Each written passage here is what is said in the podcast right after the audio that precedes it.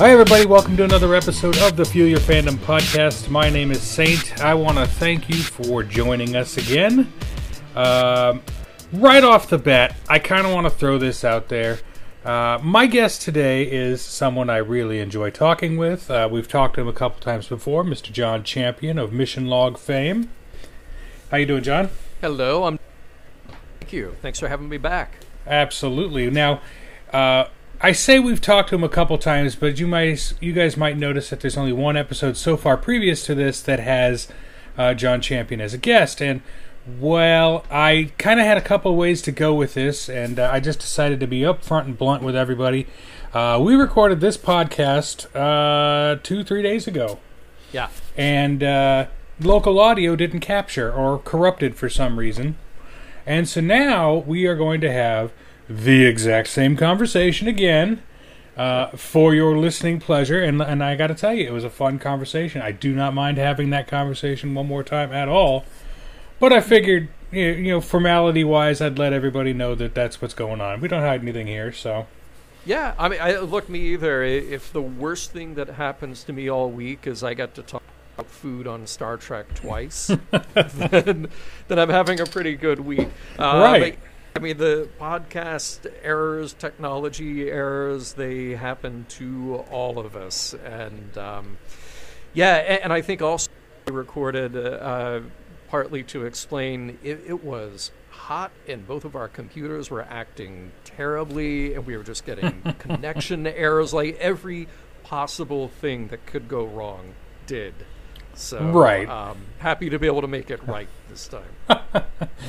Well, for all of you, again, like I always say, if you want to find us, you can find us on Facebook at facebook.com/fuelyourfandom.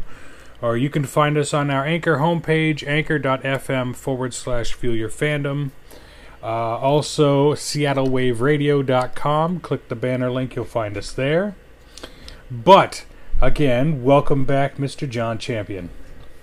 Thank you. I deeply appreciate it. So for anyone who may or may not have listened to that first podcast that we did, John is the host of the Mission Log podcast for Roddenberry.com, and he's been doing that for 8 years now? Just about 8 years? Exactly, I think we're 2 weeks over the 8-year mark. We launched in early August of 2012, Star Trek Las Vegas. That's fantastic. That's a lot. And what they do, for y'all who might not know, is they sit and they will watch an episode of Star Trek front to back, obviously multiple times to get notes and trivia and things like that. But they will review the episode, recap the episode, and then pick it apart for its messages, its meanings, its thoughts and ideals, and discuss whether or not each episode holds up to the test of time, either production quality-wise, script-wise, story-wise, whichever. And so it's something that I've become a rabid fan of. I jumped on board Mission Log in the middle of season, I want to say middle to beginning of season 4 of Deep Space Nine. I listened to a few episodes to get caught up and to brace myself for what I was getting into with talking with Mr. Champion here. And then what I decided to do is, because Deep Space Nine is one of my favorite interpretations of Star Trek, I went back to the beginning and started with episode 1, season 1 of Deep Space Nine. So it's been a fun adventure, kind of catching up with where you are now. So, right. But I kind of think of you as an old friend now, because I listen to your voice in the car as I drive every day now. So, I usually tell. Funny, we'll get emails from people who say, I've listened to every episode, or I've binged. I found your show 6 months ago or a year ago, and I listened to every episode, and I just think that is entirely too much of me. That is entirely too much of what I have to say or my voice. I can't escape it. So you actually had the luxury of turning it off. Well, see, I'm the same way, because I'm a musician, and so when we go to, like, say, instance, we just recorded an EP recently, And the process of recording an EP, if you've never... Have you ever recorded music previous? No. Okay. No. So for me, it's... We have to let the drummer go, then we have to let the guitar player go, and then we have to let the bass player go. And so we build up this track for me to ultimately sing on. And so everyone does their own tracks in isolation, and then the rest of it's through headphones. And so I got to a point where it was my turn to record one of the tracks, and instead of leaving the room or leaving the area like they usually do, the rest of my bandmates just kind of lined up. And we're just like sitting there watching me. And here I am, I got the headphones on and nobody can hear me. And so I'm bellowing into a microphone at volume because that's what I'm hearing. Right. And they're all not hearing the music aspect of it. They're all just sitting there listening to me just bellow into a microphone individually. And right. They're just giving me the weirdest looks. And it's like, all right, you guys are not allowed to sit there and do my takes anymore. But you have to do enough of those where, you know, I truly get tired of hearing my own voice most of the time, too.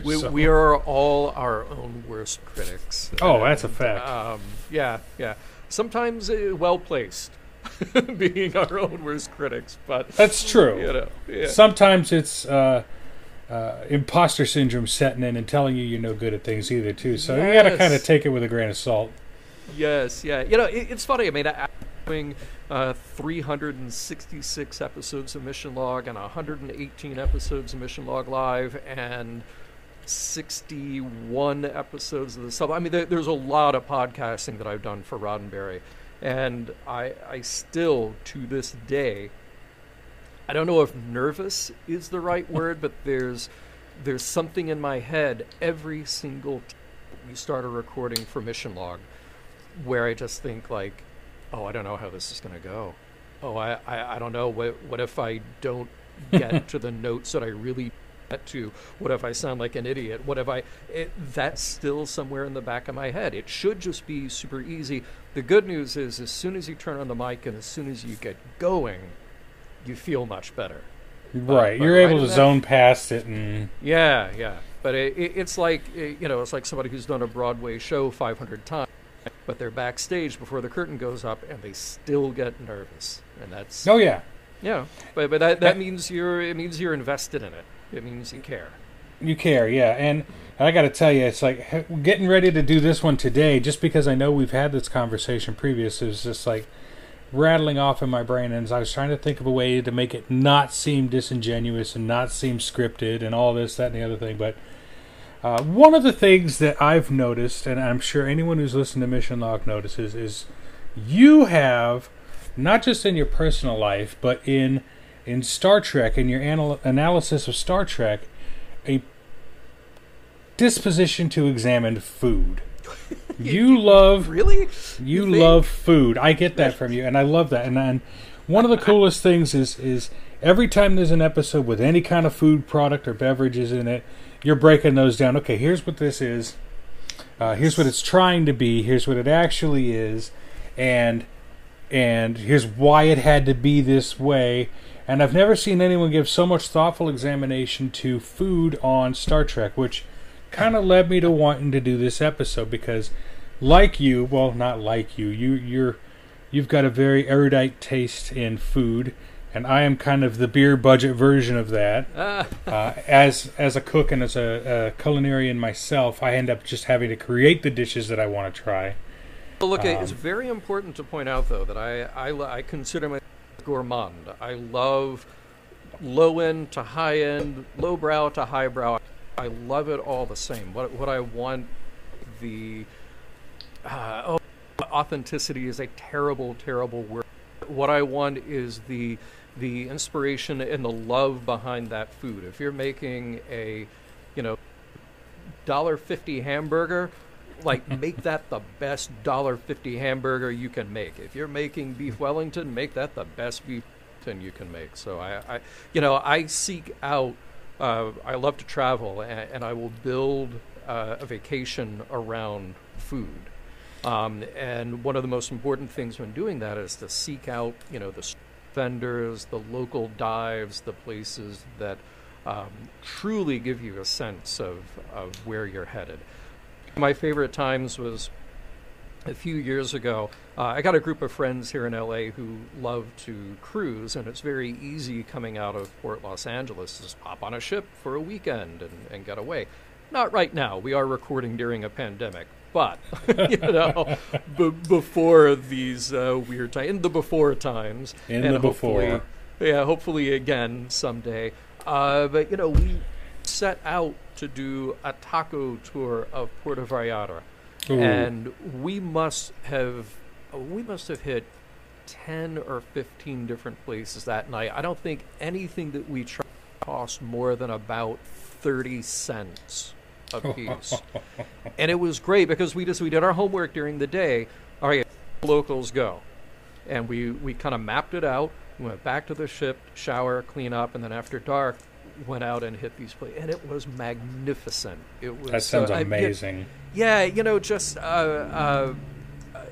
Food inspection be damned. That's not a thing. You know, you're not looking for an A or B rating. You know, when it's somebody literally just opening up the door to their house and out a cooler and a hot plate and making a taco for you there. So, yes, I love food, and a lot of travel memories and just personal memories are built around food. So I try to bring that to Mission Log too. Right, and it's a very Tony Bourdain kind of thing to do, which I know you're a fan of Anthony Bourdain. I am as well. Watching him go to a country, and you know, you figure someone on that level would be focusing, like you say, on the higher end places, but he gets down and dirty and street vendors and like. I want to say it was Hong Kong. He was on a boat just going around to all the different boats that had merch and everything too. And it's just, it's an amazing thing to watch. And but yeah, so discovering all of these types of food that they would use on Star Trek is kind of a hobby of yours in the background. And it's something that I've latched onto too as a fellow gourmand as well. I like to listen to you wax philosophic on all things food. Now, what I hear you talk about all the time on with a TOS, in regards to TOS, they had a lot of what you might want to call food cubes. Yes, they had multicolored food cubes, and I don't know if those were like dyed fruit or it was typically apples. Really, It was typically just apples cut into cubes and then dyed with food coloring. Right. And it serves a couple of purposes. I mean, TOS, first of all, shot in color, and there's, you know, RCA in 1966 trying to sell color TV, but also not necessarily great reception or resolution. So the color palette on Star Trek is specifically designed to pop on a color TV, but again, a pretty primitive to our standard color TV. Right. So you've got these scenes of food where you just need something that, first of all, looks alien, looks different. Oh, that doesn't look like the bologna sandwich I just ate. So you have to get that across. Then you have to get across something that is visible on screen, so you can actually tell what it is under not necessarily the best of conditions. And then the third thing, I think, is that it really expresses this like ideal of what does food look like when you're extrapolating, okay, Star Trek is the space program 300 years in the future. So what does that look like? Everybody who's on Star Trek in 1966 and up through 1969, they are right there in the thick of it. They're right there when the Gemini program becomes the Apollo program. They are right there when they see what the astronauts are eating. They get excited about Tang being the drink of the future and space food sticks. Space Tang. Being the food of the future. So the show then is reflecting that. And now that changes quite a bit when we get out of that 60s space race era, changes quite a bit. But I think for the time, it's sort of perfect what they're showing on screen. Yeah, and I agree. And like you say, they have to do something that pops on screen, which is why I think all the uniforms were solid color. you know, except for Kirk's with his shimmering gold tunic or whatever that was. Yeah. But I know that that's definitely a part of it, and I know that they were modeling it a lot, like you say, after the space race and the foods like Yuri Gagarin had to eat out of a tube, and very much emulating that while also trying to stay faithful, as you say, to the alien nature of what's going on. And I know that a lot of in TOS era specifically, it seemed to be a lot of not so much focus on food, but focus on beverage. And in specific, they had a lot of like Saurian Brandy or Romulan Ale, or I know there's a few more that I'm missing. Aldebaran Whiskey, and yes, very colorful, very bright, very fancy decanters, and right. Was it George Dickel decanter for the Saurian Brandy?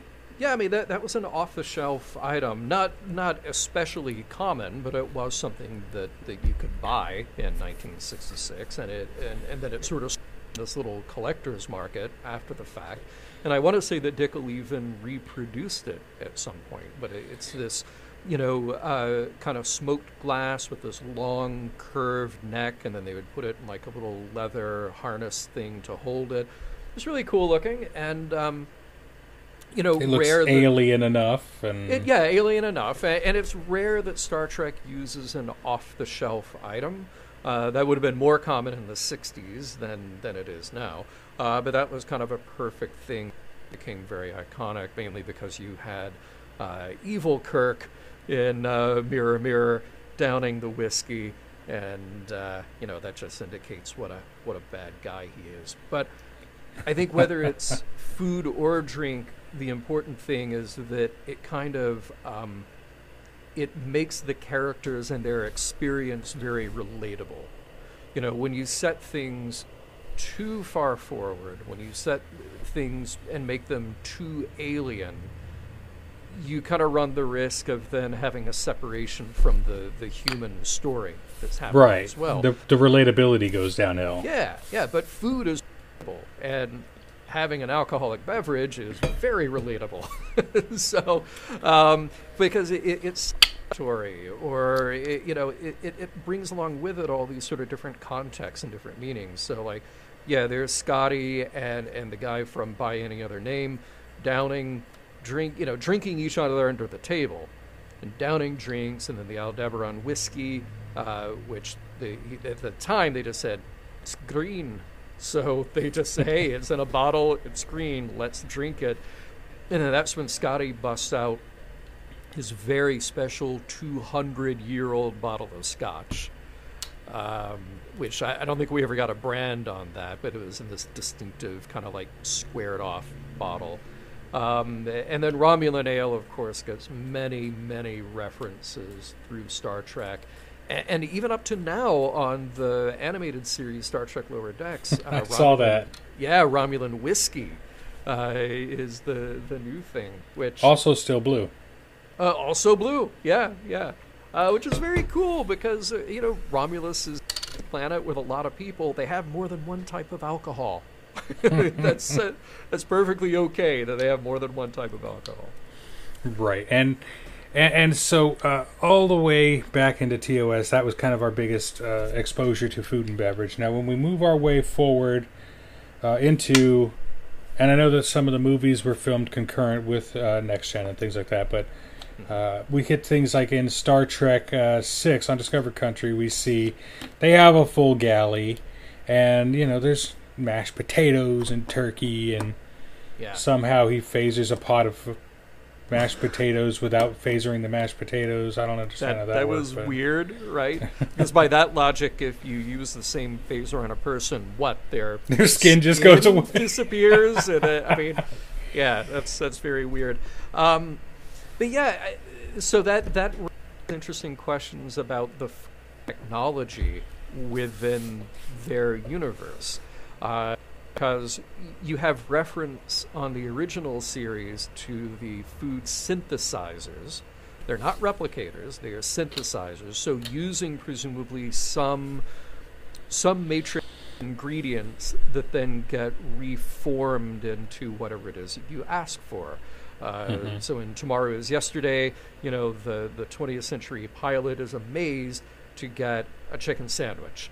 And there it is, you know. Or even in the Trouble with Tribbles, Kirk orders food, but then what he gets out of the synthesizer is covered in tribbles because they made their way into the machinery that would produce this food.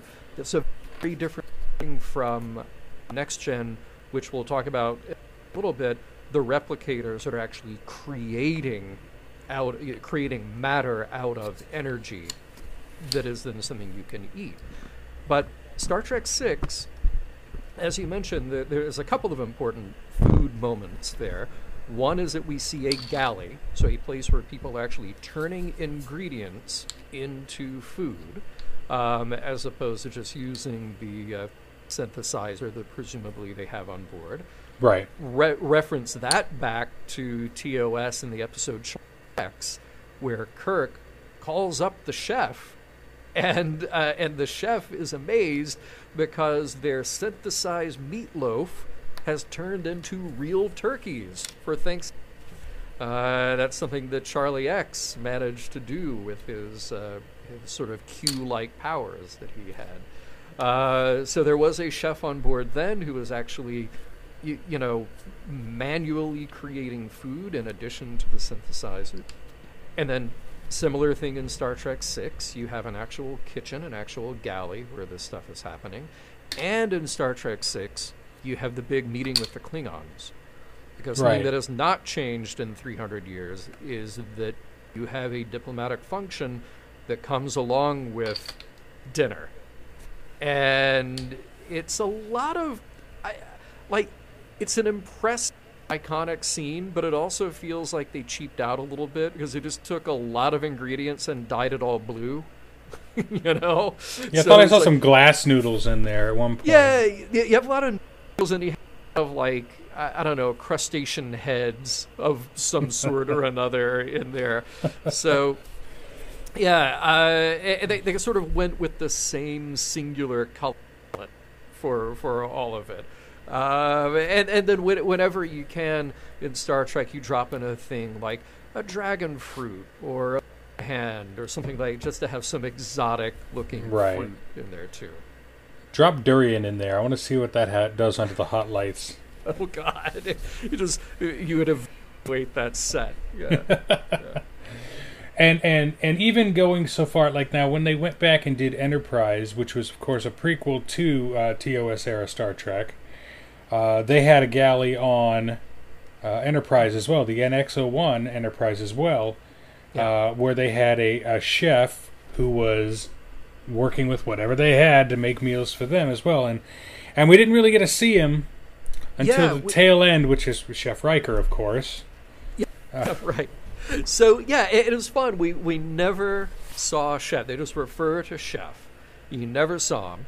But it was cool that you had this running gag about a guy that you never saw. But then there in the deck simulation, it's Riker from Pegasus storyline, then you know, inserting himself into the story. So that was cool. And I remember even at the time there was speculation like, oh, what if Bill Shatner did a cameo as the chef on Enterprise, which to me is just way too on the nose. So if you're going to do a crossover like that, say what you will about These Are the Voyages, which was the finale of Enterprise. A lot of problems with that episode. But if you're going to work in Riker, why not? Why not allow him to be chef for that part of his story? Just right, because he wouldn't really fit in as a random crew member anywhere else. Right, it would have to be someone we've not seen before. Yeah, exactly. To kind of air that believability to it. So, but what I do like on Enterprise is that it's sort of like I think Star Trek mimics our own relationship with food over the 20th century and into the 21st century, where food technology always has an influence on how we eat. So you go back to the late 19th century, canned food starts to take off. Shortly after, frozen food starts to take off. And by the 50s and into the 60s, you know, canned ingredients start to show up on a lot of higher end recipes, right? But then you go a little further, get into the 80s, and particularly Nouvelle Cuisine, and then the 90s and beyond, and, you know, there's the return to the slow food movement. Like, let's get back to the actual ingredients. We understand where the ingredients are sourced, and we're cooking those, and then canned food becomes sort of just a convenience food. It's like a thing that you have in your pantry, but it's probably not your first go-to if you wanted to create a meal. And on Star Trek, I think that you kind of represent going from TOS to Enterprise, where TOS, we talk about its relationship to the space program, but then by the to Enterprise, we're going back to this idea where it's a chef with ingredients that he is cooking. So you see Captain Archer, Trip, and Reed sit down to grilled steaks. You know, sit down to something that is so relatable, that is so just real from our perspective. You go like, yeah, of course, these guys are out in space for months or years at a time. They've probably got storehouses full of frozen foods that a chef can actually turn into something great. It's like being on a submarine. You know, submarines in the Navy get the best food and the best chefs because they have one of the most demanding jobs out of anybody in the Navy. So food becomes a central part of that experience. Mm-hmm. Yeah, absolutely. And so what we're going to do now is we're going to take a real quick break, and when we come back, we're going to move forward into the next generation, and we're going to talk about food replicators. Stick around, we'll be right back.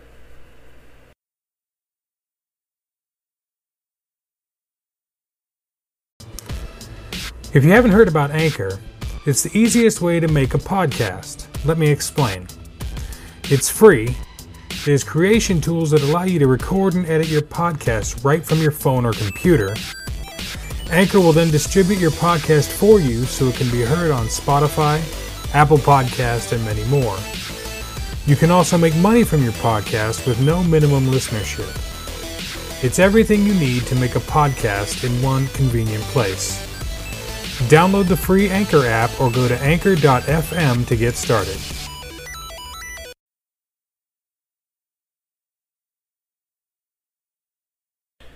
All right, welcome back. And so now we've talked a lot about Enterprise era, TOS era food being compared to the frozen food and the canned food of the 40s, 50s, and 60s. Now what I want to kind of get into is we get a whole new open playground with food replication. The next generation brought us the advent of, like you say, food technology. I always call it Treknology. I find that right. Just kind of a good catch-all term.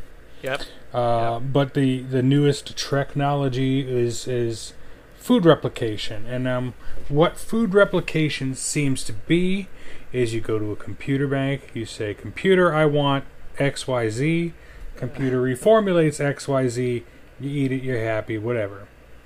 Now, I know that me and you have had a conversation about that because one of the things that comes up with food replication is it's replicating food to a specific set of code, a specific standard. And my contention was that it would get boring. And you agreed, you'd said it would be very... what's the word I'm looking for? Same. I don't know. There's a word I'm looking for, and I can't find it. But like it would be the same thing every single time. If you went to the computer and ordered an Idanian spice pudding, it's going to be the same spice pudding every single time, probably down to the molecule, exactly the same. When Deanna Troi goes and orders her hot fudge sundae, it's always going to have the exact same amount of hot fudge, the exact cherry in the middle. It's all going to be same. Very homogenous, I guess, is the word I was looking for.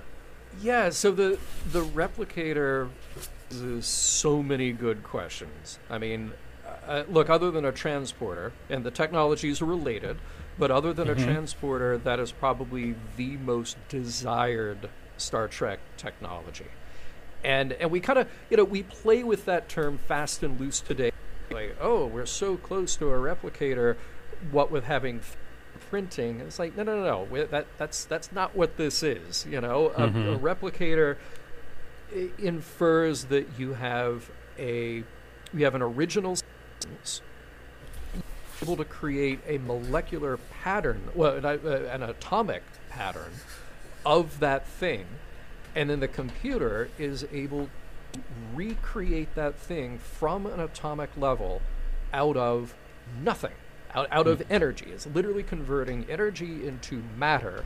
And then that matter is non-complex enough. It's not creating living beings, and there are certain limits on what it can create or not create. But food is well within its abilities. Right. So, to me, it sounds like, you say you've got a chef back on Earth who is just doing a knockout job of something. You go, wow, okay, that chef creates the best cheesecake I have ever had.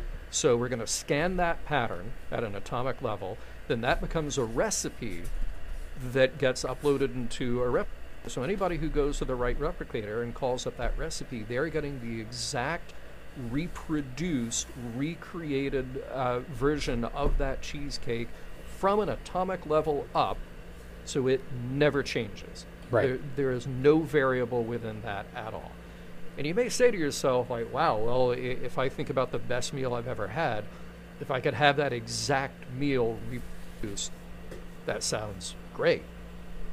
I think it sounds like a nightmare. On some level, there's something cool about the idea. So when we had this conversation before, the example I brought up was like, okay, my mom's mac and cheese is one particular way, and I like her mac and cheese a lot.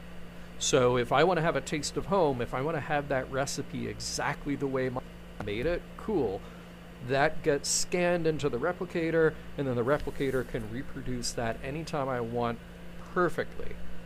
Okay, but there's a million other mac and cheese recipes out there, and a lot of those are very good too. Mm-hmm. So does that mean then that I need to roll through a million different recipes and then just keep recreating those? Or is the replicator smart enough to be able to introduce variables that make sense? And that's it. Would it be to the extent that the replicator could go like, oh, okay, anytime one person tries to recreate the same exact recipe, there will always be variables in there. There might be minor variables when it comes to the amount of an ingredient or the quality of an ingredient, or minor variables like how the oven was heating itself at the time that it was cooked, or just variables based on the type of dish that it was cooked in. So you can follow a recipe as much as you want, but you will never, ever, as a human, be able to reproduce it exactly the same. Right. So if that replicator was smart enough, it could introduce those variables. It could, it could take a pizza and just like slightly scorch one end of the crust a little more than the other end of that crust. Like, that's what you want. That's what Italians want out of pizza. They want the variables of that burnt crust that's going to be a little bit different every single time. I agree. Or here's the other big question. Is the replicator smart enough then to actually synthesize a recipe to go, oh, okay, here are the things that make this recipe great. Here are the things that make this recipe great. Now I'm going to get creative and actually come up with something new. So then the replicator becomes a chef as opposed to just making tiny technical variations on a standard recipe that you've already got. Now, that's an interesting concept. I really kind of like that idea, because as a chef, what I tend to do is, if I'm looking to create my own version of something, I'll create I'll use 3 or 4 different recipes to find a reference point and be like, okay, well, here are the commonalities between all of these dishes. Here's what's different between all of these dishes. So those differences are where I can find where I get to play, where I get to interpret the dish in my own way.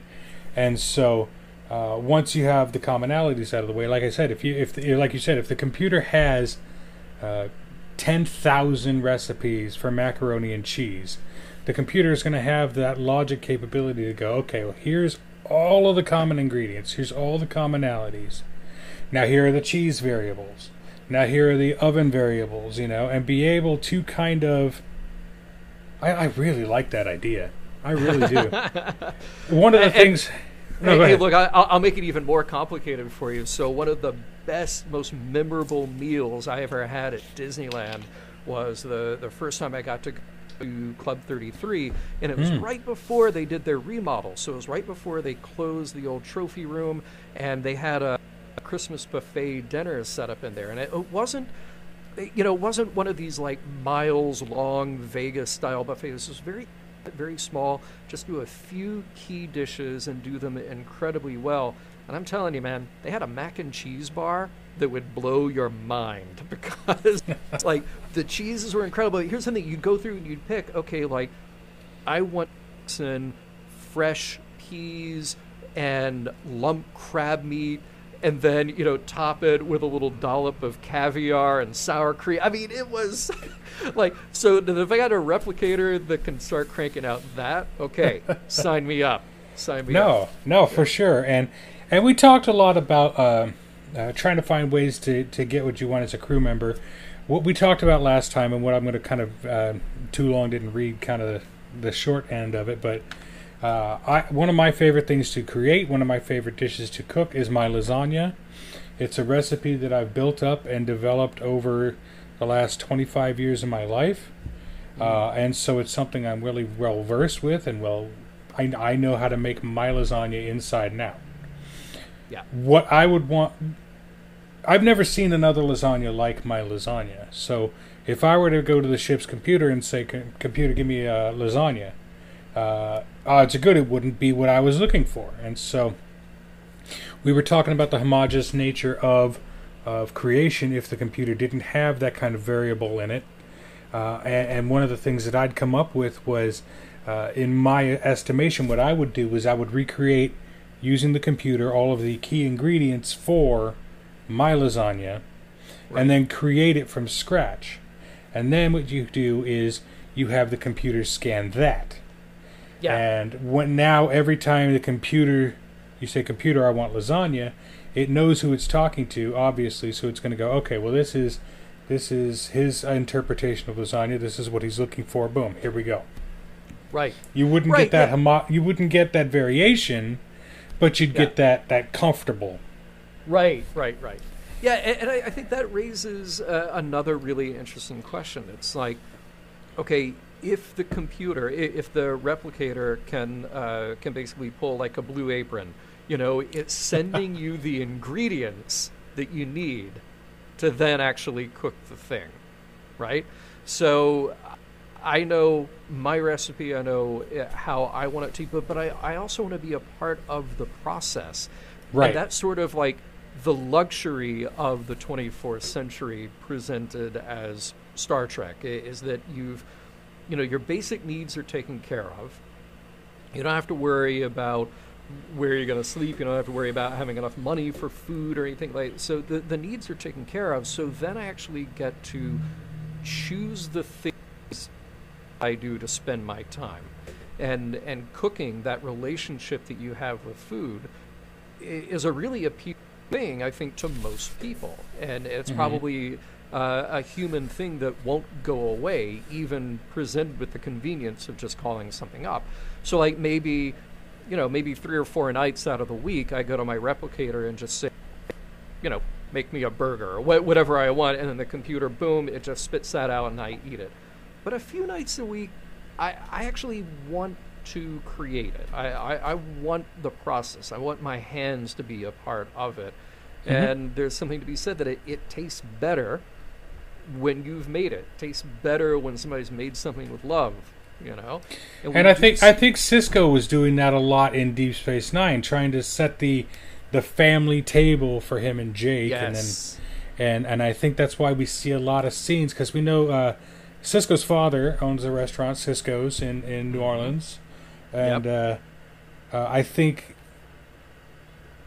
being the son of someone who is so heavily involved in food and in the restaurant industry, you equate family time with cooking, family time with food.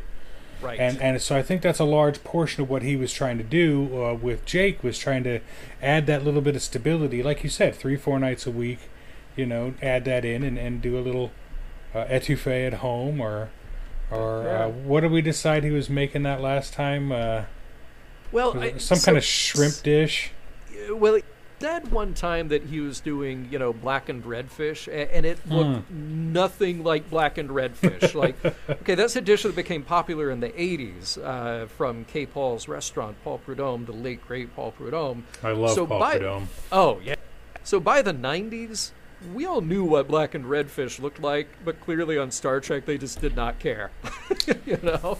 Plus, we talked about this last time too. Where's the ventilating to? Because if you've ever blackened anything, and me personally, catfish, I've done mahi mahi, I've done redfish. Yeah. The creation of all of that, the oils and the spices, creates a hell of a lot of smoke. Oh yeah. Oh. And these quarters are not generated to have a hood vent above, you know, there's no kitchen really. He's like basically cooking this on a hot plate. Yeah. So where's all this smoke going? If you're blackening something there, Cisco, where's it going? Exactly. But see, that speaks to the experience of food being a historical thing and a cultural thing and an emotional thing. You know, he's... Benjamin Sisko is there asking the replicator to make ingredients that then he pans into and have this familial experience with his son or with guests. You know, do that very often with guests. His father, Joseph Sisko, at the restaurant in New Orleans, presumably goes out to get fresh ingredients. You know, we see him in... I'm blanking on the name of the episode, but beginning of season 4, he goes out to ingredients that he brings back to his restaurant. Mm-hmm. And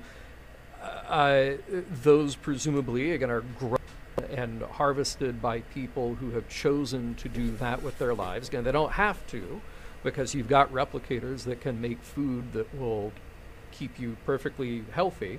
But for whatever reason, they've decided to do this, and then Joseph Sisko gets to, you know, prepare creatively with those ingredients for his audience, for people who then decide to come to a restaurant to have what he specifically is prepared, as opposed to staying at home and punching it into a replicator. Right. So, yeah, I think they're interested in what I'm interested in, which is that process of discovery and surprise when it comes to food. Like, I don't particularly care necessarily for what I can do or to have the same meal over and over again. I want to be surprised by a chef who is the master of his or her craft. Mm-hmm. Absolutely. And then I think, like you say, it becomes an exploration, a discovery, less so... I mean, because, like you say, There's people who will cook for the love of cooking. There are people who will grow for the love of growing, farm for the love of farming. So you're going to find these people that do what they do because they enjoy it, because it brings them peace, because it brings them calm. And there are going to be people like you and I who like to go to different places and just explore food. I one of my favorite things is to go to a restaurant I've never been to and just look at the menu and just say, okay, we're going to go with this first time. And if it's bad, okay, it's bad. You come back another time, get something else. But yeah, I probably get more worked up about this than I should. But so when I go to a restaurant, I totally understand when I go to a restaurant and there are people who have allergies or very specific food needs, and they ask, like, hey, you know, respectfully, can you just sort of, like, can you leave out this ingredient or do whatever? Like, that's fine. I absolutely get that. But when there's a special on the menu, when there's something that a chef has created on a menu, and you go, I want that. I want you to substitute this for that. I want you to leave out this. I want you to add this other thing. I want extra of it. It's like, stop it. That chef... That's not the special anymore. No. That chef came with that thing. I want to try that version of that thing. Exactly. Because I want to be respectful enough of their art and their skill to go like, oh, okay, here's what they came up with. Now, I may not love it, or I may end up being surprised, and then that becomes a new favorite. Like that's the beauty of it. Yeah, that's how I discovered Thai food, or just randomly, because I'd always loved Japanese food, Chinese food, but I'd never really delved into Thai or Vietnamese. And just random, one of my friends took me to my first pho restaurant. I think this is probably around 15, 20 years ago. Mm-hmm. And I'd never had pho. I was from the middle of Colorado. There really wasn't much of a Vietnamese community there, so I had no experience with it. And he's like, okay, we're going to go here. And I'm like, all right, fine, whatever. And I pick up the menu, and he takes it from me. He says, no, let me do it. And he sits there, and he orders everything in Vietnamese. I have no idea what's coming for me. And so they set down my first bowl of pho in front of me, and it's just this massive, earthy, brothy experience. And it's just... Man. Yes. I am a convert. I love pho. It's one of my favorite things. That's like my go-to.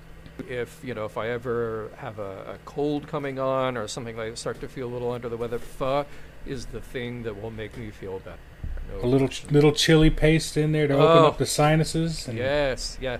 But, it's interesting that it kind of makes me think about my journey in the places that I live. So I grew up in Alabama, and there's actually in Birmingham a real burgeoning scene over the last 30 years, I would say. We have a James Beard award-winning restaurant there, owned by Frank Stitt, who actually owns a handful of restaurants there. But I love the roots of Southern food and going from Alabama into Louisiana and Georgia and Tennessee and all the variations around there. But then I went to New York. And New York, of course, was the food capital of the U.S. You can get anything and everything.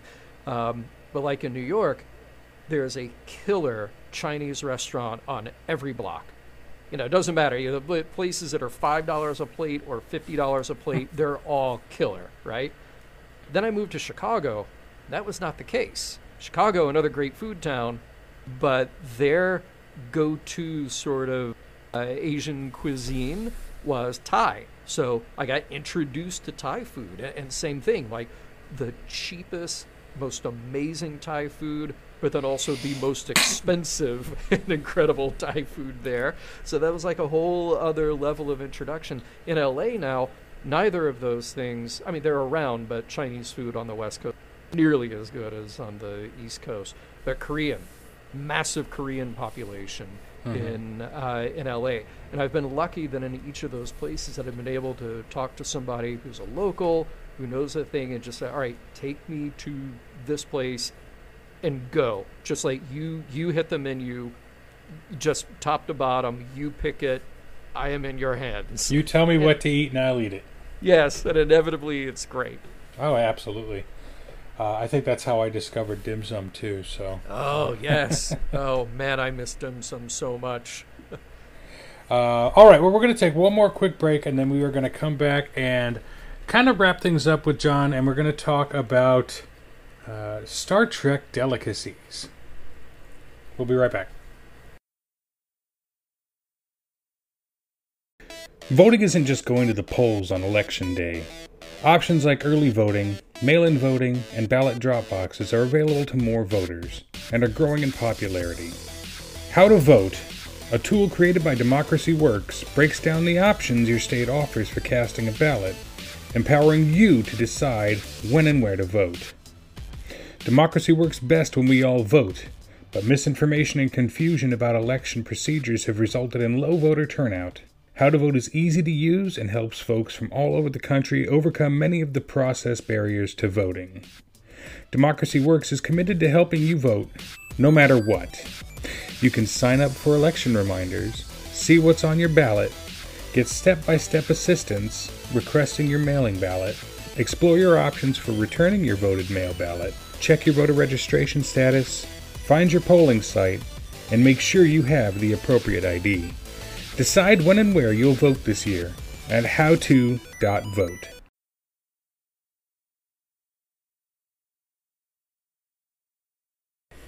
All right, welcome back. So now, one of the things that we didn't talk about yet, and one of the things I wanted to cover is the foods that we are presented in Star Trek now. Things like from The Next Generation up, we're less into food cubes and we're more into the alien culture, the alien foods. And a lot of these foods circle around anything that looks or can be made to look exotic. Like you say, a lot of like dragon fruit and star fruit and things that maybe people don't know. I doubt they're going to do durian because, as we said, that would clear a set.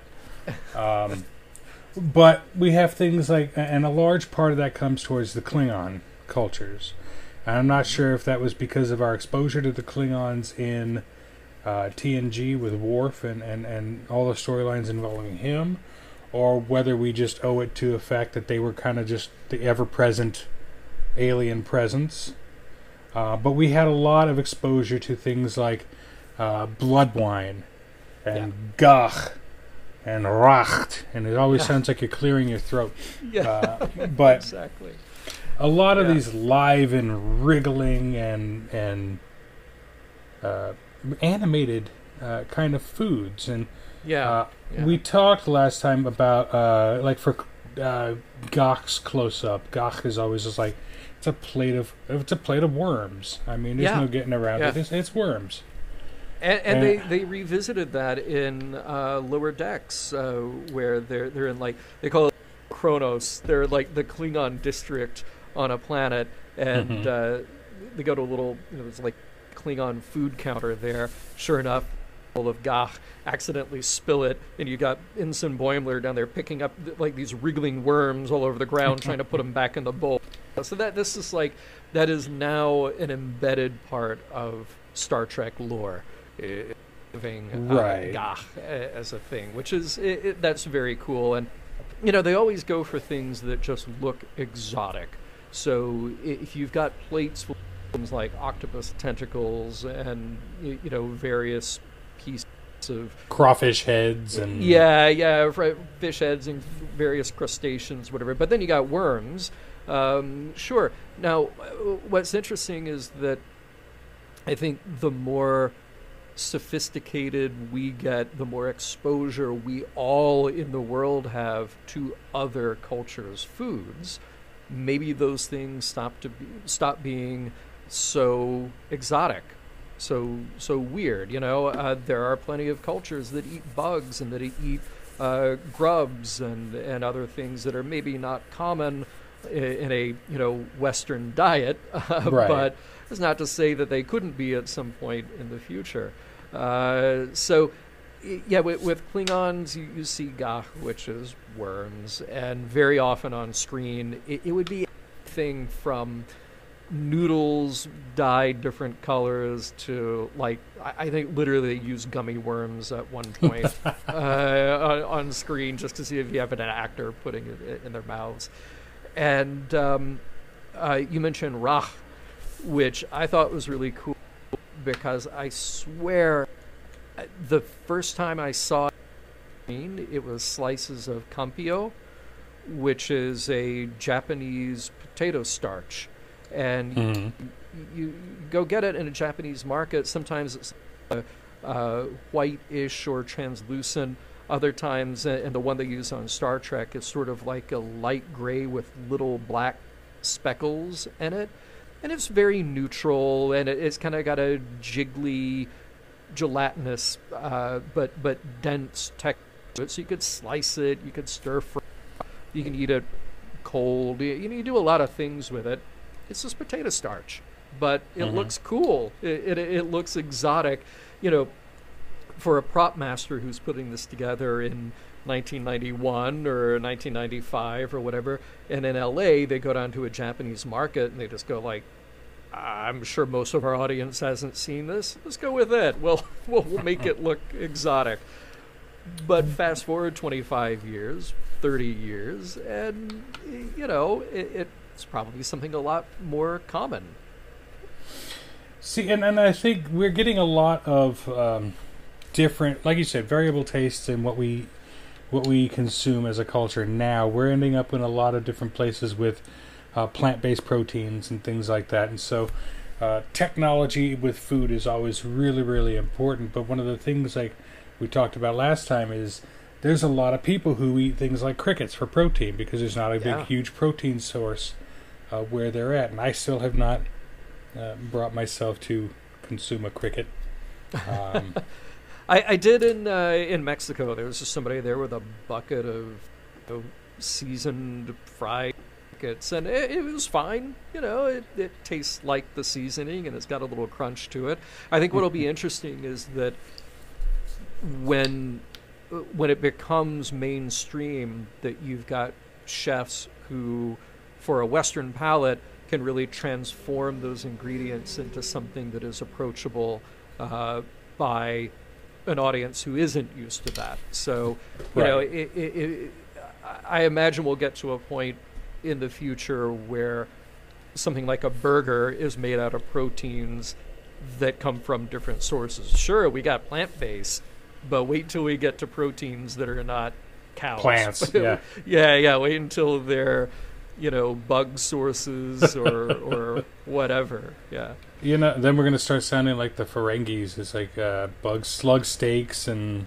Oh, yeah, well, they get, you know, we know that Rom will, choke down a glass of slug with glee at Quark's. And then they have, the tube grubs are... Tube grubs and mealworms. Food. Yeah, just mealworms, yeah. Which, again, are eaten, you know, in other parts of the world, but, yeah. No, thank you. I think I'm with you there. And then one of my favorite things on I've spent a lot of time trying to figure this one out. I know you put a lot of thought into this one too. Jumja sticks. They're these. If you ever watch Deep Space Nine in particular, they have a little stall right next to Quark's, and in this little stall they're selling these what look like almost like a prehistoric rocket pop, but it's huge. The thing is 8 or 9 inches tall at least, and thick and girthy, and I don't know. They never really say what a Jumja stick is, and the nearest thing that I can think of is it's kind of like a maple syrup or a maple kind of thing, or you get the impression that it definitely is sweet. It's a dessert, and but it's huge. So anything like sweet or savory, I don't know if I would want something on a stick that's that big. It just feels like an awful lot of commitment that you really need to get through this thing. Just put it down after like 3 bites. It's like no. You ever been to a state fair and like inevitably there's a place selling those giant suckers that are like the size of a dinner plate, and some kid is going to talk their parent into buying that, and yet they'll get about 3 licks into it and go like, okay, I can't. No, there's no way. And then it's stuck to the carpet in the backseat of your car. Yeah, right. Yeah, the Jumja stick, sort of brown, and it seems like it's like. You know, maple syrup candy, where they make that, where it kind of has a thick consistency to it. It's cool that stand that does it, but it just like, wow, I can't imagine trying to get through that unless it's so light, like cotton candy. But it definitely doesn't look that way on screen. It's so light, just you know, chow down on it, and it feels like you've had nothing. You know, that's the other promise of Star Trek, is that a replicator will make you something that's incredibly decadent, but not bad for you at all. You know, I hope that takes. Yeah, because I mean, most of the stuff's just made out of the same proteins, right? It's synthesized from the same energy. So the computer's not going to make something that's like super carcinogenic or And I think they played around with that a little bit on The Orville. I don't know if you watched The Orville. I haven't seen it. Yeah. There was an episode where they found like a time capsule, and I'm sorry if I'm spoiling it for you. It was a it's okay. Very hilarious episode, but it was they found a time capsule, and in this time capsule there was from Earth a pack of cigarettes. And so the big I forget his name, the big giant security guy or not security guy, he's like, gosh, I don't know, whatever. The big hulking guy and his partner start smoking, and they don't know any kind of thing about moderation. So they they replicate like two at a time, and they smoke them, and they replicate another two at a time, and they smoke them, and then they kind of look at each other, and they replicate the biggest damn pile of cigarettes you've ever seen, and so all of a sudden he's on the bridge smoking on the bridge and all of this crap, and it's just like, I would think that the computers in Star Trek are smart enough to not really give us something that's going to kill us. You've talked about how they won't generate poisons necessarily. Yeah. But see, okay, there is the question, all right? If I take, Dana Troy's chocolate sundae, and I say to the replicator, this is the thing to replicate, okay? So that replicator figures out from an atomic level up what makes that thing a chocolate sundae. So it's full of fat and sugar and, a little bit of caffeine in the chocolate and all the flavonoids that come along with it, all that stuff. So it's got to make that. Now, all that fat and sugar is not great for me, but the computer isn't necessarily making a judgment call on how much of that I should have. The question is the computer smart enough to go, okay, a normal, the original scanned version that dessert, probably not the most nutritious thing for you.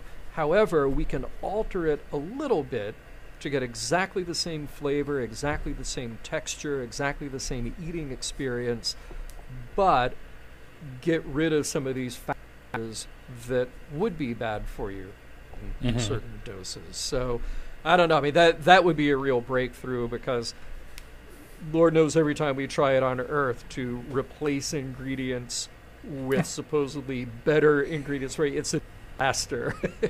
I'm remembering specifically the Olestra disaster. Olestra, that's what I was thinking of. Yeah, not a good idea. No, and just as a point of reference, I have one of the Star Trek cookbooks in front of me here.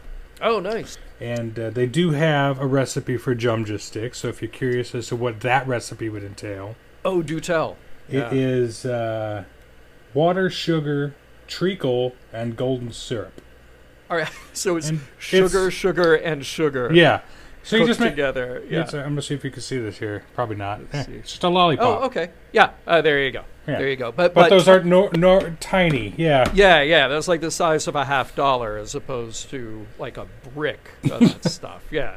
Just imagine how much that weighs. Exactly. But, that's kind of where I've been going. And it's kind of like I like to see technology in our everyday lives kind of start to mimic technology from Star Trek. That's something that we've had from start to finish with Star Trek. We have a very large history of scientific minds who watch Star Trek and get ideas and base these ideas and developments around what they saw in Star Trek. The tricorder, the flip phone, Bluetooth technology, and now I think we're in the very early stages. Like you said, 3D printing is not the same as food replication. However, it is giving us a way to synthesize different proteins in a different way, to manually create things that weren't there before out of something that we might not have thought about. Now, it's not the greatest. I know that they've used it to replicate burgers and steaks at certain points, and if people have tried them and they've been like, okay, that's okay, we're getting there. And right. I think we've seen with the advent of a lot of plant-based technology in regards to meat substitution as well. I've tried a lot of those. just out of curiosity. I'm not a vegetarian by any stretch of the imagination, but I do like new technology, and this is food technology, and it's very interesting to me. Yeah. So it's interesting to see where we're headed, whether that's because of influence by science fiction or by technology or technological advancement, or whether it's because we might be killing our planet and need to figure out new ways to do things. One way or another, I really enjoy the fact that we're starting to move in a new direction that emulates something that I love very clearly, which is Star Trek. So, yeah. Any final thoughts on the food matters? Not particularly. I mean, I agree with you that I think we're at this very interesting place now where the technology sort of has to answer these existential questions about where we get our food, how it's distributed, what it does to the people who eat it. You know, we hopefully are getting to a place where, you know, you see these sort of like plant-based meat substitutes. Sure, it's for vegetarians who want that. That is great. There's also a huge benefit then. We're not relying purely on the harvesting of stock to feed a booming population, and that there are ways to make these foods healthier for the people who eat them. Like, there's a lot of benefit to this as well. At the same time, we have to be and sensible about our technologies too, because every so often a technology comes along that seems like the answer to the question, and only later do we realize the downsides of using that technology. Again, you mentioned one just a moment ago that was very short-lived. Olestra seemed like, wow, great way to eliminate fat from people's diet or reduce the amount of fat that people eat. Oh, oops, it's actually terrible for the people who eat it and has all these very unpleasant side effects. So, yes, we won't get into the unpleasant side effects. Google it if you want, but look it up. Yeah. Safe search that. Yeah. But, well, John, I want to really thank you for coming back, not just to talk about food, but to talk about food again. Hey, we'll make it a regular thing. Yeah, absolutely. Okay. I mean, I have no problem talking to you about anything Trek-related or otherwise. I really enjoy your company, and I'm thrilled that we get a chance to have conversations. And standing date, whenever I get into L.A., we got to find some food. Oh, you got it. I know a or two. So, I imagine you would. We'll make that happen. But John Champion, I want to thank you. And for all of the listeners, will you give them a bit of a rundown on where they can find what you do? Sure. The best place to look for me would be at podcast.roddenberry.com. I co-host and co-produce Mission Log and Mission Log Live. I produce the Trek Files, hosted by Larry. And then we have multiple other shows under the Roddenberry banner. So, and from that page, you can find our, Twitter and Facebook and other ways to interact with us personally. If you're looking for me on Twitter, I'm at DVD Geeks. So that was my old show. I know that DVDs are so passé, but that was my old show. So that's where I am talking about mostly non-Trek things. So you can find me there. Wonderful. Well, John, I want to thank you again. And I want to thank you all for listening into another episode of the Fuel Your Fandom podcast. Once again, if you want to look for any of the places that we are available, Stitcher, Google, Apple, Spotify, you can find all of the links to anywhere that we're located on our Anchor page, anchor.fm/Fuel Your Fandom. And you can find us on Facebook at Fuel Your Fandom, or facebook.com/Fuel Your Fandom. So, I want to thank you all for listening, and I want to keep reminding you all that everything is fandom, and fandom is everything. Take care.